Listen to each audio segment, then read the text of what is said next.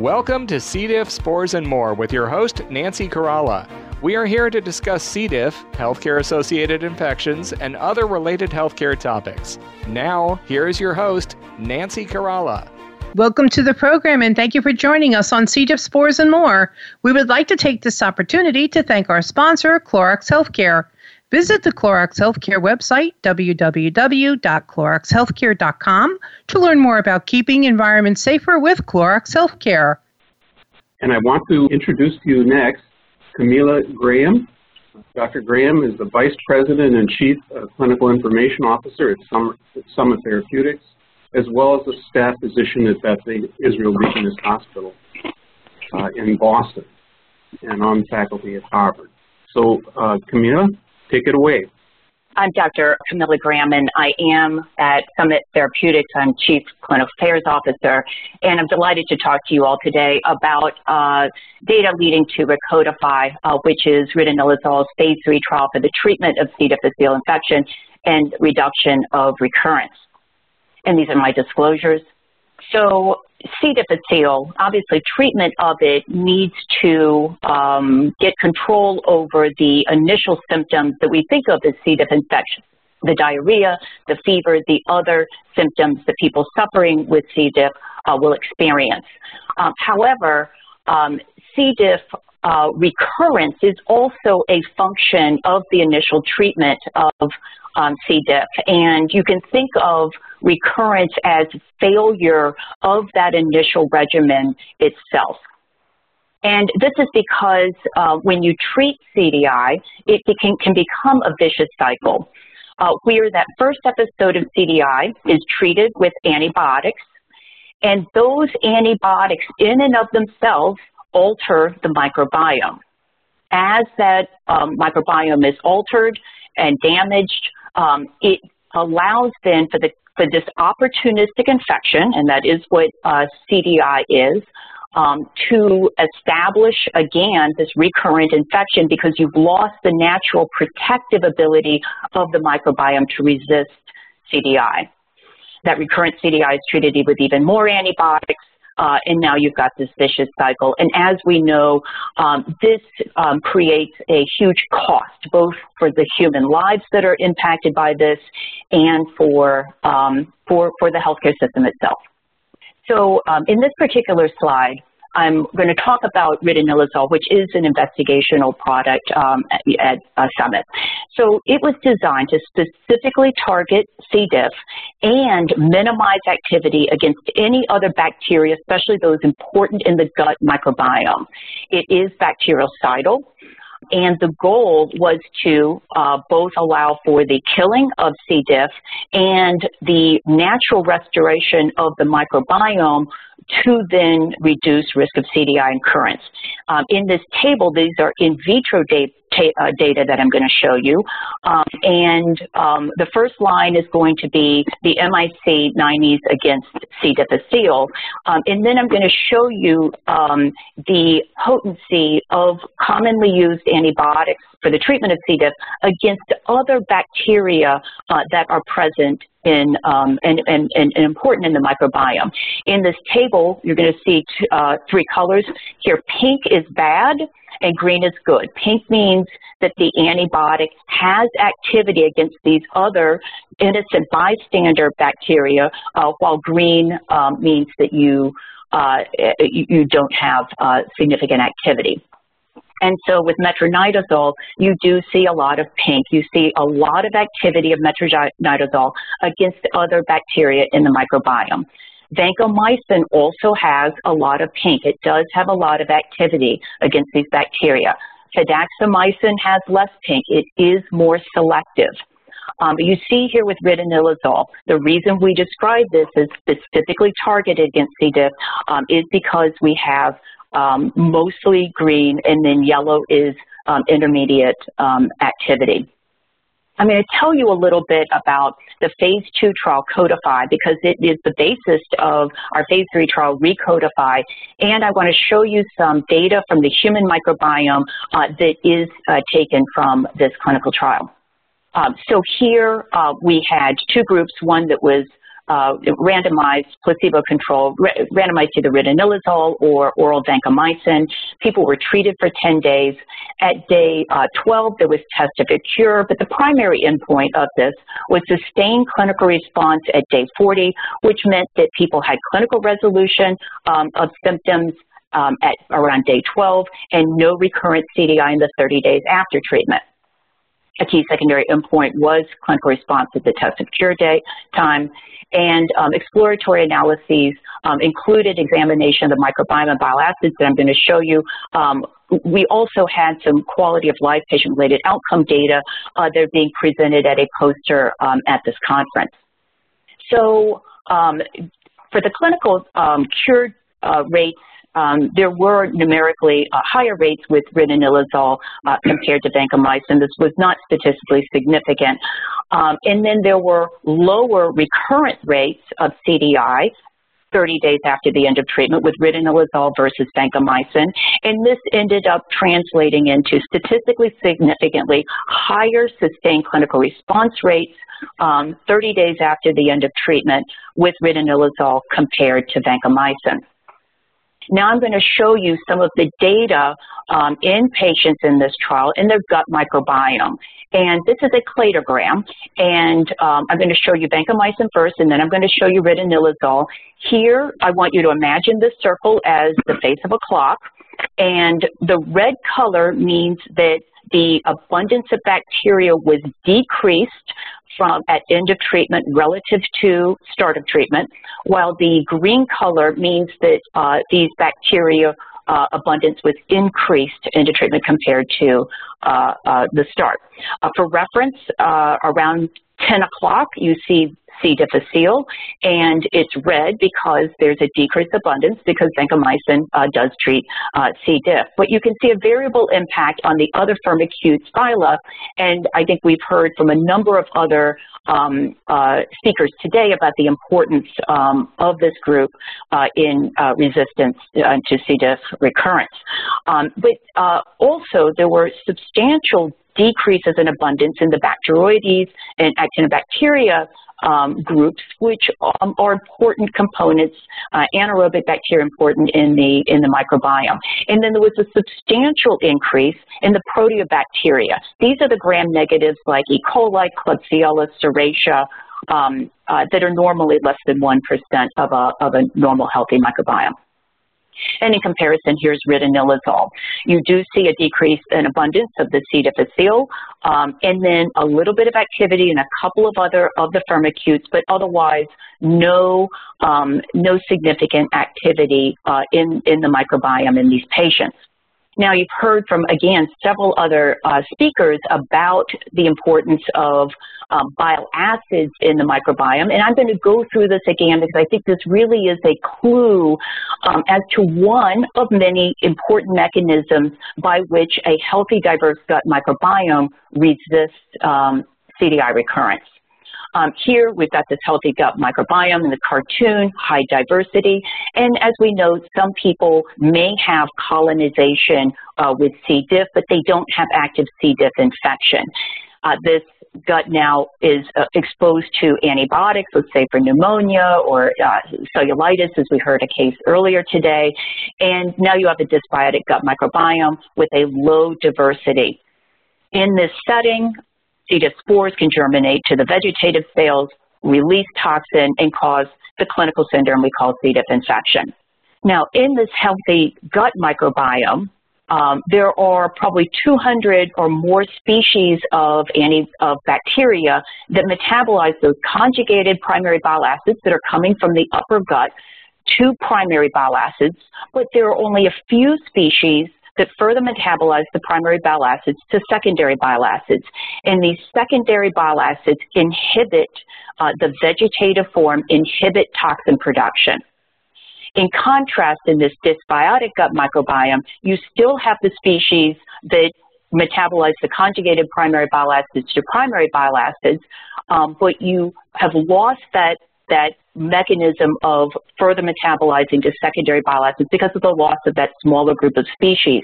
So you have two effects. One, you have a loss of the inhibition of that, uh, that the secondary bile acids perform on the vegetative cells.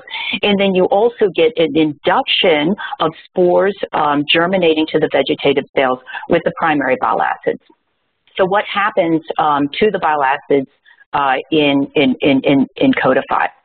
Uh, we're going to compare the composition of the bile acids to healthy volunteers, and here the secondary bile acids are represented in this bright green color. With vancomycin, um, on day one, you see the levels of secondary bile acids were lower because this is a dysbiotic gut. These are people who had C. diff because they were in, recodify, in codify. Um, but by day 10 of exposure to vancomycin, the levels of secondary bile acids are less than 1% what you would see in a healthy volunteer. And by day 40, you still see those levels only a little bit higher than what you saw at study entry. In contrast with ridinilazole, at day one, you again see these lower levels of secondary bile acids, but by day 10, you see a little bit of an increase in, in the, uh, the percent in the composition. And then by day 40, uh, these levels are returning close to what you would see um, in healthy volunteers. And this, uh, this uh, impact of the secondary bile acids does have clinical correlates. Um, in this analysis, people who did not have recurrent CDI had statistically significantly higher levels of secondary bile acids than those with recurrent um, CDI. So we now are in um, the phase three clinical trials, Recodify 1 and Recodify 2. They differed because one has a PK um, study. Otherwise, they're identical. And in each of these, 340 people are randomized to ridinilazole and 340 to vancomycin. And they will receive, uh, this is double-blinded, one of these treatments um, for 10 days there is an assessment of cure at day 12, but the primary endpoint, again here, is sustained, sustained clinical response 30 days after end of treatment, and this is designed for superiority. Um, our secondary endpoints are clinical cure and assessment of cure, this will be non-inferiority, and then impacts on the microbiome and bile acids. And then we have additional exploratory endpoints following the sustained clinical response to day 60 and to day 90 after end of treatment, and then safety and tolerability. Uh, we do have some health economics and patient-related outcomes uh, data, including including a C-diff32 questionnaire that is specific for the symptoms that people infected with C. diff suffer with and this is a global study. I will say this clinical trial is um, enrolling. Uh, we are looking for additional participants, and um, and so uh, I hope investigators will um, keep this study in mind. Uh, we are very cognizant that running clinical trials in the setting of COVID-19 is challenging, and we have made a number of amendments to help try to make this safer and more convenient, both for the study staff that conduct trials like this and for patients. I want to acknowledge all of our collaborators that um, made all of this work possible, including Dr. Wilcox, we heard uh, earlier today, and um, obviously our investigators and patients uh, from our clinical studies and our funders. Thank you.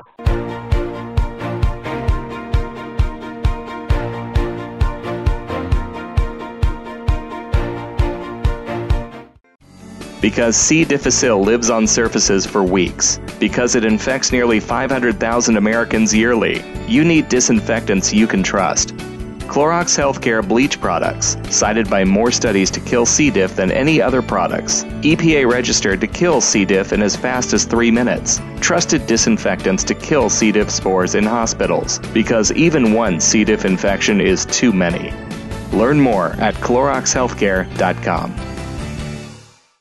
If you missed the live broadcast of C. diff spores and more, we invite you to listen at your leisure. In addition to the on demand show on Voice America Health and Wellness, find us on Apple Podcasts, Google Podcasts, Stitcher, Spotify, TuneIn, and iHeartRadio. Take us with you worldwide. Do you know the symptoms of COVID 19? They may appear 2 to 14 days after exposure to the virus. Symptoms may include fever, chills, muscle pain, headache, sore throat, new loss of taste or smell, vomiting, or diarrhea. This can be in any combination. Any difficulty in breathing or shortness of breath, please visit your local hospital immediately. For additional up to date COVID 19 information, please visit the Centers for Disease Control and Prevention website at cdc.gov.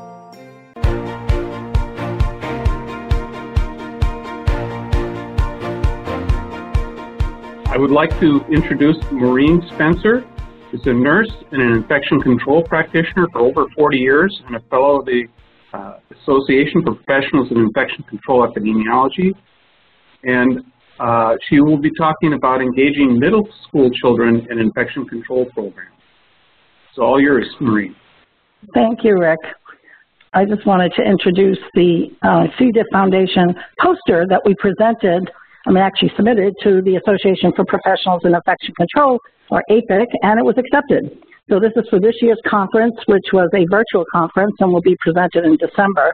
But this is our poster based on Dr. Teena Chopra's presentation earlier today on our C. diff Foundation's Junior Infectious Fighters Program. So we engage the middle, the middle school children in this program, and they are our future. You know, educating the children, we have to have their parents involved. And so we educate the public and the children about preventing C. diff and engaging them early on. So they're our vital uh, future preventing C. difficile.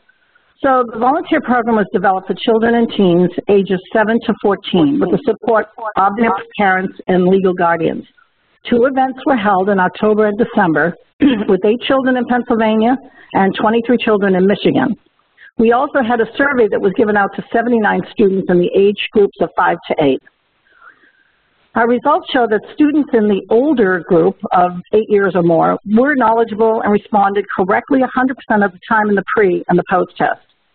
On average, all students in the age groups five and older were correct 100% of the time to know that bacteria and viruses are germs, that drinking plenty of water and exercise is important for good health, and knowledge gaps were predominant in the area of dental hygiene, where students did not understand the importance of flossing in the age group of five to seven. Only 65 of the students were correct in their pre-test survey on dental hygiene questions, but that improved 17% post-survey. 18% of the, of the students actually thought that sharing cups does not spread germs, and only 4% improved in their understanding in the uh, post-test, the post-survey.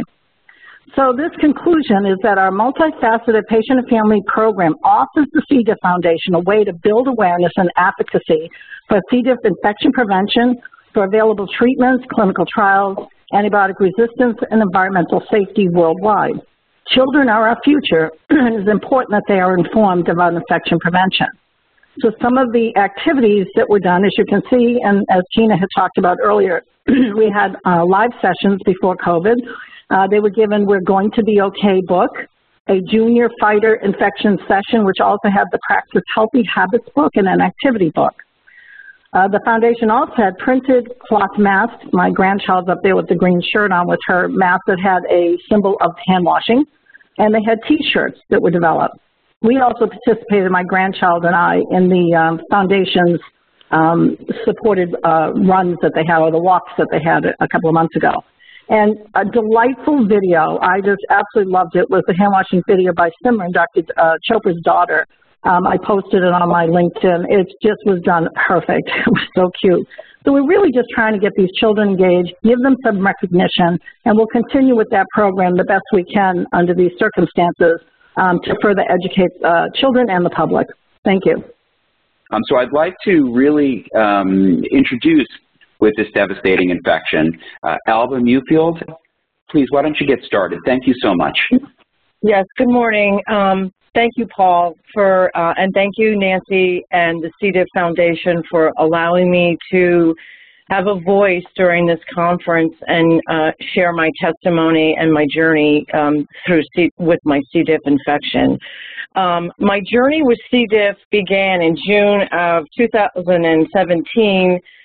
I was prescribed uh, multiple antibiotics, some which have a high risk for C. diff, um, the last two antibiotics uh, I was prescribed by my um, primary care physician and I did not need them. Um, they were for a viral infection, bronchitis. Um, when I presented with the symptoms, my family physician dismissed it as, quote, an infection or a virus. There was no discussion of testing or stool cultures or any kind of testing at all. And um, my intuition told me something was wrong. Um, I went to my gastro, uh, gastroenterologist at the time and told them of the uh, antibiotic use. And the PA there said to me, um, I think you have C. diff. um, I cringed. Uh, I knew of C. diff because I was tested for it while undergoing chemotherapy in the hospital in 2014. I have um, inflammatory bowel disease, Crohn's, and another autoimmune disease, ITP, which is immune thrombocytopenia, a platelet disorder, which requires um, a lot of steroids as well as the IBD. Um, patients with IBD have an increased risk of C. diff infections as well as patients using steroids. I was the perfect storm. Um, by the time the test came back positive, which took over four days, I was extremely sick. Um, I was initially treated with vancomycin, um, one one course of vancomycin. Um, I've never been so sick in my life. Honestly, I had chemo in 2014 and was in the hospital for a month, and uh, did six weeks of chemo, you know, after the hospitalization, and I have never been so sick. Uh, I was vomiting, I was having diarrhea 15 to 20 times a day. Uh, I could not eat. Uh, I was extremely weak and fatigued. I, I lost 27 pounds in six weeks. Uh, about every three days or so, my husband was taking me to the emergency room where they would administer uh, fluids and during the summer of 2017, I was admitted to the hospital four times and spent a total of 21 days um, in the hospital, not including all of the ER uh, trips. I did four rounds of vancomycin and failed the therapy and kept relapsing. Uh, no other therapy was offered by the, my GI doctor at the time, not bezlotuximab, not Dificid, nothing, just, just vancomycin. So after about four or five months um, and many hospitalizations, I did a lot of research on my own, and I found a physician who specializes in C. diff. Um, he prescribed to me fidaxomicin. Um, I finished the course of Dificid, and in November, I relapsed again. Um, I was starting to lose hope. I was extremely frustrated, and I was still sick. I was initially enrolled in a clinical trial at that time, but was excluded because of my history with inflammatory bowel disease. Um, I needed to get a fecal transplant. Um, at that point, I there was no option at that point. Um, I had the FMT in December of 2017, and my husband was the donor. Uh, it was performed via colonoscopy, and it saved my life. Um, but my journey with C. diff was not over. Um, I had reactive arthritis for about six months, dysbiosis of my microbiome. Um, I went to two functional medicine doctors, rheumatologists. I got a new primary uh, GI as well as the GI that was treating me for the C. diff. It took me about a year, almost a year from the FMT to finally feeling better and recovering. Um, this illness changed my life. The, the physical, emotional, and financial burden was immense. The toll on my family was immense. Um, I had a post-traumatic stress disorder because of it. Um, there needs to be a lot more awareness regarding C. diff, and the medical community needs to address the risks of antibiotic therapy when prescribing antibiotics to patients. There's no discussion of what the risks are. Um, as get C. diff infection. Um, I found the C. diff Foundation after frantically looking for information on the internet when I was sick. Uh, it was a godsend. Uh, the site has a plethora of information offering patients guidance, and I am forever grateful to the C. diff Foundation for their continued effort to raise awareness and offer patients information and hope. My wish is that the medical community, doctors, researchers, pharmaceutical companies find new therapies and medications to prevent and cure this horrific infection before more lives are impacted by C. difficile infection. And um, I would like to thank all of you for listening to me and thank the C. diff Foundation for allowing me to have a voice today. And thank you to all the doctors and researchers on the panel today.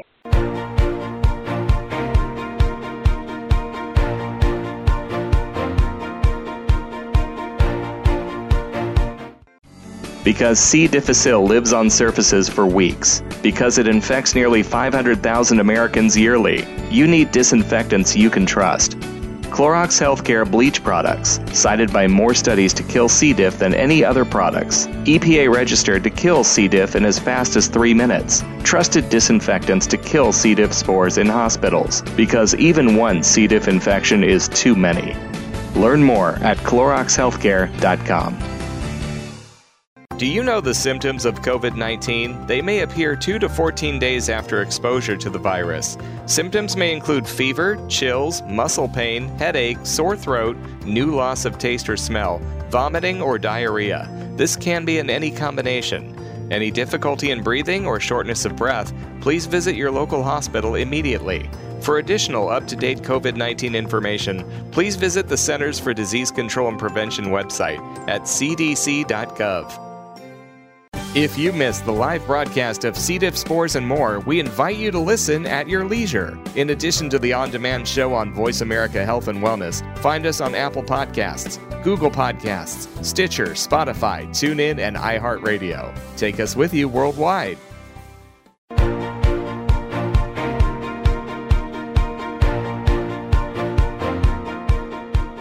We are now going to shift gears uh, to uh, Dr. Erik Dubberke.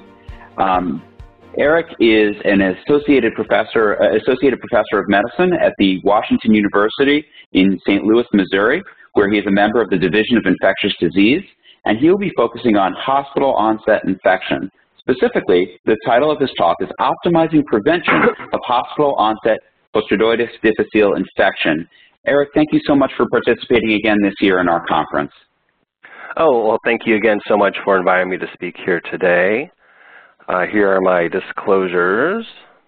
So as Clifford mentioned, um, through the emerging uh, infection program C. diff surveillance as well as NHSN, we have been seeing uh, declines in the C. diff infection incidence, hospital onset, um, healthcare associated onset uh, C. diff infections uh, since 2011 uh, through 2015 and up until today.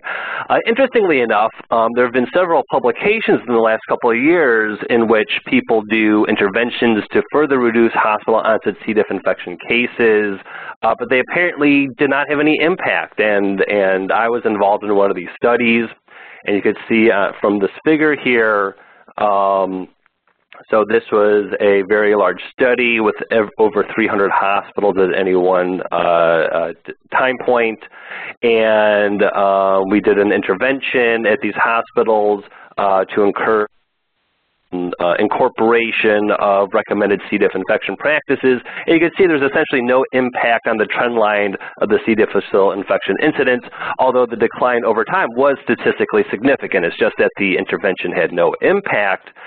And I think there's several reasons for this, and, and I think probably the most important of which is that, as I mentioned, this intervention took place in 2015. And so the, the SHEA compendium uh, was first published in 2008, and, and the recommendations uh, for these interventions are essentially based on the SHEA compendium, and there was an update in 2014 as well. Uh, there were really not any major uh, updates in recommended prevention practices from the 2008 to the 2014 version for C. diff. And then also in 2011, hospitals had to start reporting C. diff uh, incidents through uh, NHSN, and then soon thereafter, C. diff became a uh, uh, value-based purchasing um, uh, condition, so potentially impacting hospital reimbursement. So I think you know one reason why the current interventions are not showing much of an impact is that the current interventions are based on recommendations, which hospitals probably have already been doing um, because of all these issues going on and, and C. diff um, becoming a focus for prevention.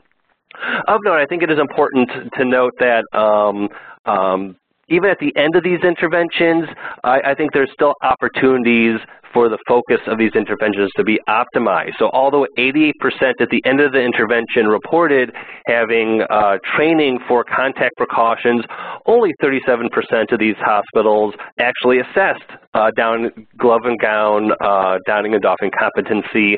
And although 75% of hospitals reported an antimicrobial stewardship program, only a quarter of these hospitals provided feedback uh, uh, directly to the prescriber. So although we're seeing these declines, um, I think the good news here is that there's actually still room for improvement. Uh, could, there's still opportunities to optimize C. diff prevention within the hospital setting. So there's two main approaches we use to prevent C. diff infection in the hospital. Uh, one is to decrease transmission of C. difficile within the hospital, and we do this through contact precautions and cleaning of the environment. And then the other main approach is to decrease the risk of C. diff infection developing in the first place, and this is through antimicrobial stewardship. Um, I'm not going to focus on that so much today as, as that's kind of a, a whole nother uh, discussion. I'll be focusing more on how to optimize preventing transmission within the healthcare setting.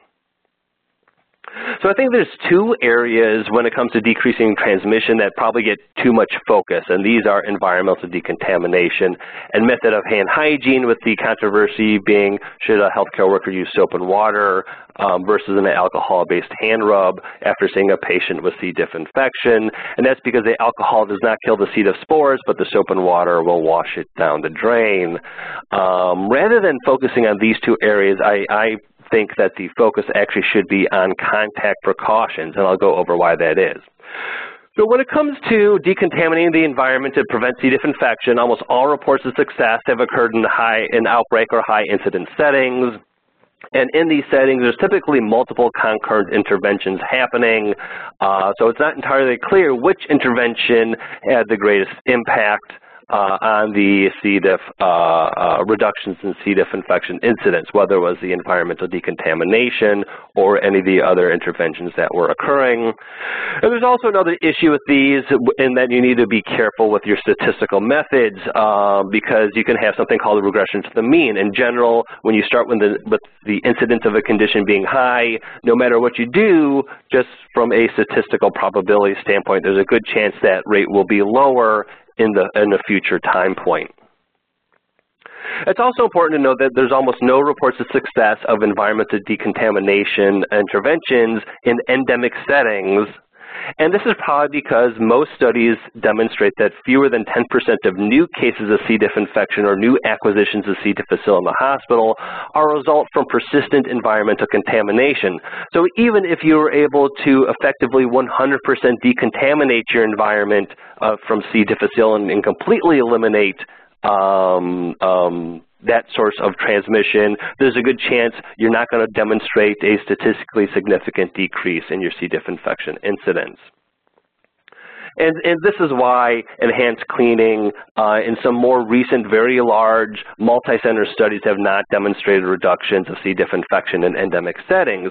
So in this study I'm going to uh, discuss by Ray et al., uh, published in 2017, was a cluster randomized trial. So hospitals were randomized to do their environmental decontamination as they had been doing, and the intervention hospitals, hospitals randomized to the intervention used a fluorescent marker and provided feedback to housekeeping. And with this intervention, they did find significant improvements in cleaning as well as reductions in C. difficile infection contamination in the intervention hospitals, but they did not see these in the control hospitals. However, this had absolutely no impact on C. diff infection incidence. You can see here, focus on the black line is the pooled incidence for the control hospitals, and the black dashed line is the pool incidence on the intervention hospitals. And you can see there was no impact of this intervention on C. diff infection incidence. There's a similar study done in Australia and again, they had the same thing, so they found significant improvements in environmental cleaning, uh, but they found no impact on C. difficile infection incidence. So, so the red line here uh, is the actual incidence of C. diff infection uh, across these hospitals. So you can see over time, as we have seen in the, in, in the U.S., the incidence had been declining. Um, interestingly enough, they predict that the incidence would have been lower had they done nothing, uh, which is the, this is the predicted trend line, the dashed black line. Uh, if they had done nothing, you could see there was a slight jump in the C. diff infection incidence, uh, but this was not statistically significant. So again, this intervention, which focused on enhanced environmental cleaning uh, at multiple hospitals, did not appear to have an impact on C. diff infection incidence. Oops, I jumped ahead. And also, you know, the, the, those two studies focus on people cleaning the environment and try to improve how well they're cleaning uh, the efficacy of their cleaning. Um, so there's the question as to whether or not you need to use an automated uh, disinfection system with the ones being available being UV uh, and hydrogen peroxide vapor type systems. Uh, so in this study done by uh, Deverick Anderson uh, at Duke and the Duke Infection Control Outreach Network called the BETTER Study. They actually randomized hospitals to use uh, either bleach for cleaning the room of a patient that had C. diff or using bleach and then the addition of a UV device afterwards. And you can see here there's absolutely no difference in the incidence of C. diff infection amongst the patients subsequently admitted to these rooms after a person with C. diff uh, was discharged from that room, and no difference in the C. diff infection incidence. Um, whether or not UV was used.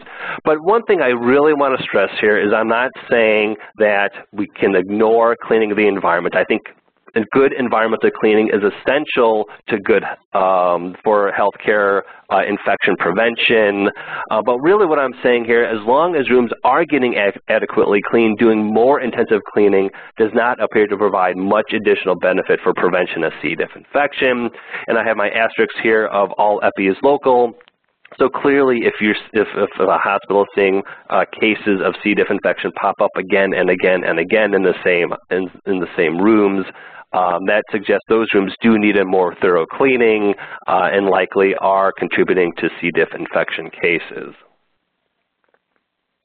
So the other area where I think people focus on a little too much is whether or not soap and water should be used versus alcohol-based hand rubs um, after caring for a patient with C. diff infection. And again, the alcohol does not kill the C. difficile spores, uh, and, but, but soap and water is able to wash them down the drain. But I think part of the problem here is that compliance with so, soap and water is so poor that it is essentially like doing nothing. And, um, and there's over four decades of data demonstrating this. So, so after interventions to try to improve hand washing compliance, actual adherence um, to soap and water, doing the full uh, CDC recommended 15 second uh, hand wash is only about 40%. So that's really not high enough to adequately prevent transmission of organisms from patient to patient within the healthcare setting. And it's also important to note that with, with soap and water, with the, the CDC recommended 15 second hand wash, you get a one log reduction. With the WHO recommended 30 second hand wash, you get a two log reduction. But for vegetative cells, you know, so MRSA, uh, E. coli, things such as that. With alcohol-based hand rubs, you actually get a four-log reduction. So, so um, uh, much more effective than soap and water. And I apologize on this slide. Uh, I have a typo in my title here. So what studies have failed to demonstrate is that C. diff infection uh, incidence does, do not appear to increase with alcohol-based hand rubs. But actually what this should say is, but, but other healthcare associated infections actually go down with alcohol-based hand rubs. Sorry for that typo there. Uh, and again, so eight of nine studies uh, that have looked at this have not found no correlation between method of hand hygiene and C. diff infection incidence. But six of the seven hospitals that looked at other uh, resistant organisms or healthcare associated infections actually found reductions with alcohol-based hand rubs. So you're not gaining much with soap and water for C. diff, but then you're losing something when it comes to all the other healthcare associated infections. So like I mentioned earlier, I think we really need to focus on contact precautions. So in the McFarland study, which was one of the seminal papers demonstrating that most cases of hospital onset C. diff infection are a result of a new acquisition of C. diff within the hospital, found um, uh, no difference in C. difficile contamination uh, whether or not hands were washed if gloves were not worn, but they found no contamination if gloves were worn. So, so again, I see this as the gloves are primary prevention. Preventing the contamination of the hands in the first place is much more effective than trying to do secondary prevention and wash them away uh, if the hands become contaminated. In a more recent study done in France, they actually had a concerning finding that they actually were able to detect C. difficile, recover C. difficile from the hands of 24 of healthcare workers after caring for a patient with C. diff infection. But I think it is important to know, note that in about half of these instances, the healthcare worker actually did not wear gloves. So again, they did not use that primary prevention. And although that accounted for half of the instances of contaminated healthcare workers, this represented only 8% of contacts observed. So again, gloves have a very important um, role when it comes to preventing healthcare worker hand contamination. And among the other half of these people that actually did wear gloves, uh, most of these instances, they actually did something that would increase their potential that they would come into contact with feces. So, so they would have a high burden of C. diff on the gloves. So possibly they became contaminated, the hands became contaminated with removal of the gloves. So in the, uh, the 2017 C. diff guidelines, uh, in the prevention section, the only recommendation for, for preventing C. diff that received a high strength of recommendation is actually to wear gloves when handling stool. And this is a, what I consider a seminal paper done by uh, Stu Johnson and Dale Gerding. Um, and, and I present this paper very frequently, but, but essentially what they did is they randomized uh, two wards to an intervention, which is to wear glove, education to wear gloves and handling body substances, especially stool, and they made gloves readily available. The control wards were just standard of care. And it is important to note that this was done in the pre-universal precaution days, and it actually was not uncommon for nurses to be specifically taught to not wear gloves when handling stool, that they might offend the patient, that they thought their stool was so icky that they had to wear gloves. So, so there, this actually did have a measurable impact on glove use uh, when handling stool. And not too surprisingly, I think there's a significant reduction in both C. diff infection incidents as well as asymptomatic colonization on the glove wards, but this was not seen on the control wards. So again, we've got uh, high quality evidence demonstrating that gloves are effective at preventing C. diff infection. Also, there are data to demonstrate that we have a long way to go for improving compliance with C. diff infection uh, contact pre uh, precautions. And so in this study, they looked at um, healthcare workers entering and exit rooms of patients with C. diff infection incidents, and they actually found there were fewer people that were fully compliant with contact precautions than were fully non-compliant with contact precautions. So again, we've got uh, some room uh, uh, to, for improvement here when it comes to contact precautions compliance. And in addition just to wearing the gowns and gloves, it's important that removal technique is appropriate as well. And, and we've done some studies with, with Dr. Jenny Kwon here, um, uh, taking the charge on these studies to help demonstrate this. So in, in our first assessment here, what we did is that we enrolled healthcare workers. Um, we um, asked them to put on gowns and gloves as they typically do when they enter a room of a patient with contact precautions. We actually then blindfolded them and sprayed some uh, fluorescent markers uh, on various parts of their body. We also had some dummy sprays as well, so they didn't know which spray was, was the marker versus which spray was the dummy spray. And then we observed them removing their gowns and gloves, and we actually found that 60% um, of the people uh, observed uh, had at least one error in uh, the removal technique, and we actually documented in 20% of these healthcare workers they had contaminated themselves with the fluorescent marker. We did another study here where actually we went to patient rooms, we enrolled the patient, we put these markers uh, at various places throughout the room, and then as well as on the patient. And um, then what we did, we observed uh, healthcare workers going into and out of the rooms, and we followed them down the hall to see what surfaces they touched. And then we, we then consented the healthcare worker, and if they allowed us to, to um, assess them, we then looked for evidence of self-contamination. And we did find evidence of self-contamination 17% of these healthcare workers, and with 9% of these uh, uh, healthcare workers had contaminated at least one surface outside of the patient room. So again, uh, wearing the gowns and gloves important as well as removing them properly. It's also important to remember that, that um, we pay attention to what equipment is being used in these uh, patient rooms. Uh, it's been well described that there have been C. diff infection outbreaks with the use of electronic thermometers that go from patient to patient. Uh, blood pressure cuffs are actually frequently contaminated as well. So in this study done by Manian, they found they were able to recover C. diff just as frequently from uh, bedside blood pressure cuffs as they were from commodes. Uh, Walker actually found 33% of blood pressure cuffs to be contaminated. Uh, and stethoscopes as well. So if you look at this 14%, it's about as commonly contaminated as a bedside commode.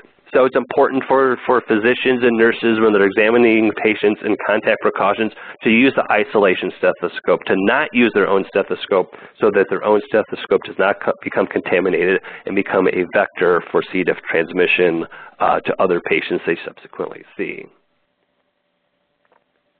And like I mentioned, I'm not going to really talk much about antimicrobial stewardship and how to do it um, just because that, that's a whole nother topic, that's a whole nother ball of wax. But antimicrobial stewardship probably is our most effective method for preventing C. diff infection. study after study um, over the decades, regardless of the setting, if it's academic or, or a community, if it's inpatient, outpatient, if it's ICU versus general ward, uh, consistently demonstrates about 25% of people who are on antibiotics actually have no uh, indication for an antibiotic. So if you're able to reduce that, you're going to reduce the, the proportion of people at risk for C. diff infection. Also, it's been demonstrated um, consistently that even if you don't reduce overall antibiotic prescribing, if you shift antibiotic prescribing to lower CDI risk antibiotics, it does have a big impact on C. diff infection incidence. So again, antimicrobial stewardship probably is our most effective method today for preventing C. diff infection in the healthcare setting. And so in conclusion, uh, most hospital onset CDI cases are due to new C. difficile acquisitions. Uh, persistent environmental contamination accounts for only uh, probably or, or, consistently has been demonstrated to be less than 10% of new hospital onset CDI cases. Uh, but again, uh, all epidemiology is local. You know, make sure that your healthcare your your housekeepers are adequately adequately cleaning the environment. And if you see a hot spot, go ahead and have them intervene and more thoroughly de decontaminate that room. Um, also, when it comes to method of hand hygiene, I think, again, we've got decades of experience, and it's really difficult for a healthcare, busy healthcare worker to do a full 15 second soap and wash um, uh, hand hygiene. Um, so, so I think maybe we need to maybe rethink it. I think soap and you know method of hand hygiene in the use has really been kind of an all or none phenomenon. They say use soap and water or use alcohol, but I think maybe we should use a more targeted approach. So if a healthcare worker didn't happen to wear gloves, absolutely they should use soap and water. If that healthcare worker did something where they might have had contact with something with a high burden of fecal organisms. So if they're bathing the patient, if they're cleaning a bedpan, whatever, that would be another instance where it would be good to use soap and water. And that's probably true not just for patients with C. diff, uh, but for any patient uh, contact. But after, even if they use soap and water, they probably should go ahead and use that alcohol-based hand rub anyhow, just because we know it's so much more effective uh, than soap and water at um, uh, removing vegetative bacteria from the hands of healthcare workers.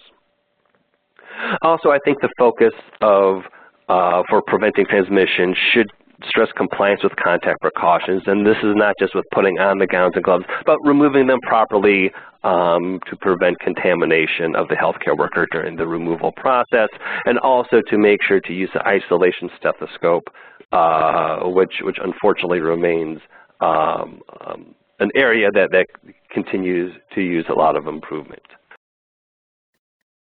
Thank you for joining us today. We wish to acknowledge the organizations around the globe dedicated to improving health through research and developing new products to address C. difficile infection prevention, treatments, clinical trials, protecting the gut microbiome, diagnostics, and environmental safety worldwide.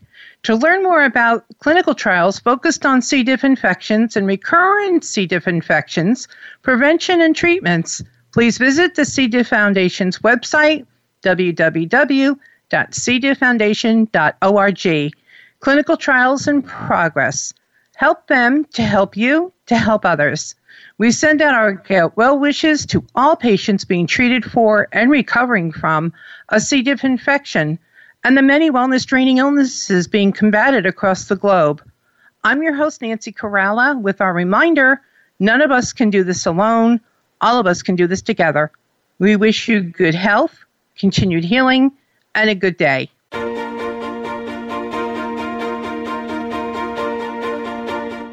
Thank you for tuning in this week for C. diff, spores, and more. Be sure to join your host, Nancy Caralla, again next Tuesday at 10 a.m. Pacific Time, that's 1 p.m. Eastern Time, for another edition of our program on the Voice America Health and Wellness channel.